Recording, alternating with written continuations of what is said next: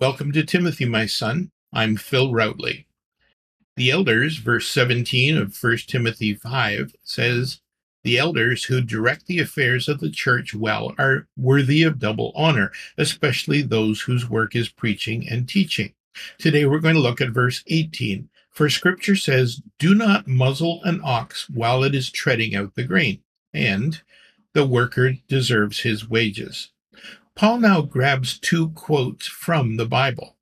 Much of what we read in Deuteronomy is amplification of the Ten Commandments, how you should be honoring God, keeping the Sabbath, dealing with lawbreakers, and maintaining relationships. A lot of it deals with the ceremonial law, or the moral law, and even civil law. But in between, a passage about appropriate punishment for lawbreaker and a section dealing with family obligations is this little verse.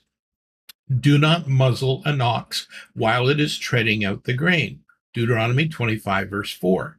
It seems oddly placed, but if you read the previous few chapters, you find that each paragraph, which didn't actually exist in the original Hebrew writings, that's how we organize our thoughts in written English, each paragraph addresses a different issue.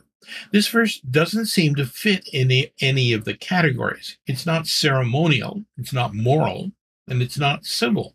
It just sounds like good advice, but it provides a principle which Paul is encouraging here. Do not muzzle an ox while it is treading out the grain. Here's the picture you need to keep in your head. There's a threshing floor. Wheat is scattered, and an ox walks through it, crushing the stalks and releasing the grain.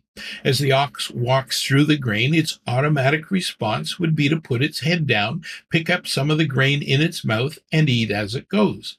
And the response of the owner of the wheat could be to say, No, you're eating my wheat. So he puts a muzzle on the ox to increase his profit. The principle's pretty simple and applied to oxen and to you and me, if you participate in the production of something, it's reasonable to assume that you should reap some benefit. Paul's application in this passage is to say that the leaders of the church ought to be honored because they deserve it. This becomes even more clear when we realize that Paul writes about this passage again in 1 Corinthians 9 7 to 12. Who serves as a soldier at his own expense, who plants a vineyard and does not eat its grapes, who tends a flock and does not drink the milk. Do I say this merely on human authority? Doesn't the law say the same thing? For it's written in the law of Moses, do not muzzle an ox while it is treading out the grain. Is it about oxen that God's concerned? Surely he says this for us, doesn't he? Yes, this was written for us because whoever plows and threshes should be able to do so in the hope of sharing in the harvest. If we've sown spiritual seed among you, is it too much if we reap a material harvest from you? If others have this right to support from you, shouldn't we have it all the more? So here we have Paul explaining Paul. In other words, look after those who serve the church a while back, I received a phone call, surprising phone call from a florist. I was busy and didn't pick up, but they left voicemail. I checked it and was told that I had a delivery for that afternoon and they wanted to make sure that someone be at home. Elsie would be there, and a couple of hours later, a beautiful bouquet of flowers was delivered to our home with a note from a wonderful family at our church. The note said simply, Thank you for serving our church. One of the great pleasures for the last 12 years of my life is being a member of the Council of Elders at our church. What a pleasant surprise. It makes me want to serve another 12 years. Small appreciations can keep you going on for a very, very long time.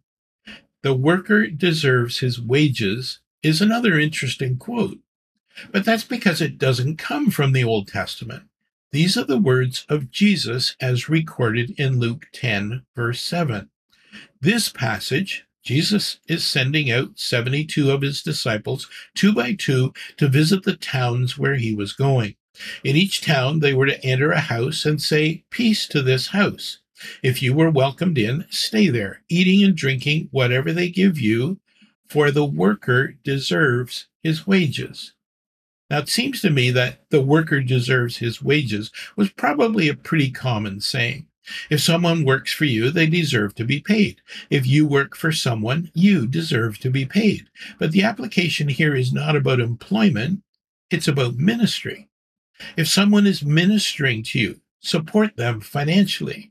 If you're ministering to someone and they offer to support you, offer them a gracious thank you. Let them partner with you in ministry. You deserve it.